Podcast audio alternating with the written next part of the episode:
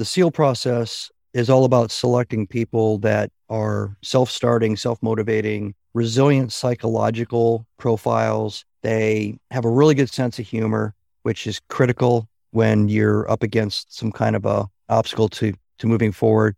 Pretty much all of special operations is about taking on tasks that the conventional operations forces aren't trained to do or can't handle uh, in the flow of the moment, which means you're thrown into situations with very little information, very little knowledge, and you're supposed to just go figure it out on the way. All the stuff you see in the movies is is uh, incorrect as far as you get, you know, weeks of planning and really cool mock-ups and lots of satellite pictures and everything. In reality, if they had all that, they would just send a bomb or send the Marines. So you end up becoming very comfortable with either failing or your plan falling apart and having to completely recreate your plan or seeing an obstacle and seeing it as not just an obstacle, maybe it's an opportunity.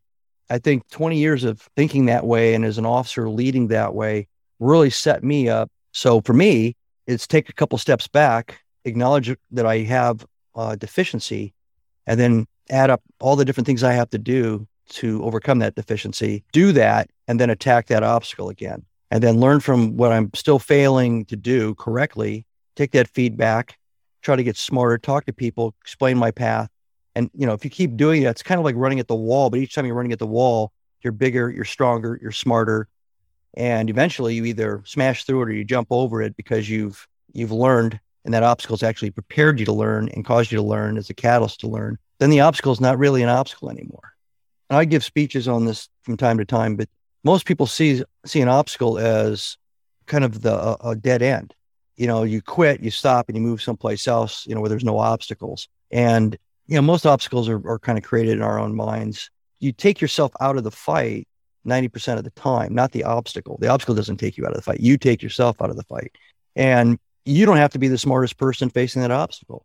You pull in everybody you know and ask. And maybe they don't know anything about how to how to get around this particular challenge, but you will start to find an amazing number of people. There's eventually people that'll start telling you, oh, yeah, I ran into that once before and this is what I did. And suddenly you start to get insights and you see the obstacle differently. Once in a while, you run into an obstacle you just can't defeat. And in my case, it's because I didn't have enough time to do all that preparation to defeat the obstacle. There was there was a time limitation to it. But whatever the obstacle or challenge is, you have to become humble, have an intellectual kind of humility so that you open your mind so that you disregard and cast aside all the kind of the baggage of everything you've been told and everything you've been taught and all the good things too. Because sometimes you think you're a winner, you think you're this, and that also kind of holds back an open minded approach to the challenge. So that's what I preach all the time.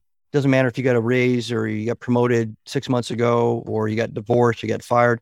That has no bearing on the on the challenge in front of you. Learn whatever the new data set is, analyze the new data set, and then hit it in a flexible and agile way.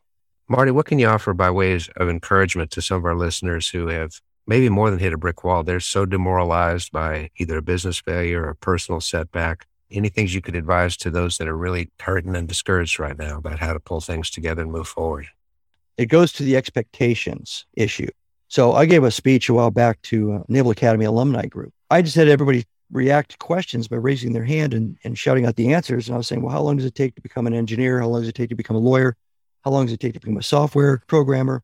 And they're throwing out three years, two years, four years. And I did this at when when somebody asked me a question. I said, "Well, sir, how old are you?" He says, "Well, I'm 41. I've been out out of uniform for six months." And I said, "Okay, anybody? How long does it take for this gentleman to become a lawyer?" Four years. They all yelled out. How about a software? So, in other words, there's a path to a whole new world, a whole new way of of living, a whole new profession.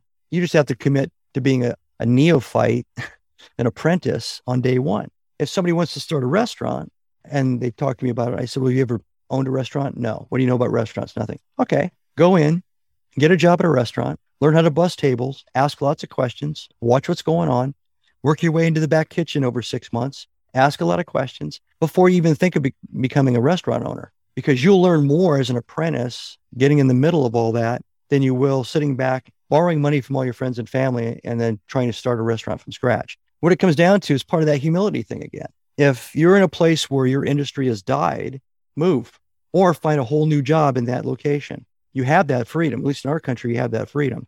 Reinvent yourself with confidence because the thing that's holding you back from doing that is you have an expectation that what was going on before that was successful is supposed to last forever. So you're still struggling with that baggage. You just have to completely, you know, burn that, forget about that, and be willing to start small. So that feels like a self-esteem hit. Well, maybe or not. But guess what? You go to college four years later, you go to engineering school, you're an engineer. You're on a whole new track. Nobody really cares. The universe doesn't care that you were a commander of a ship, or no, the universe doesn't care that you had a restaurant and it failed.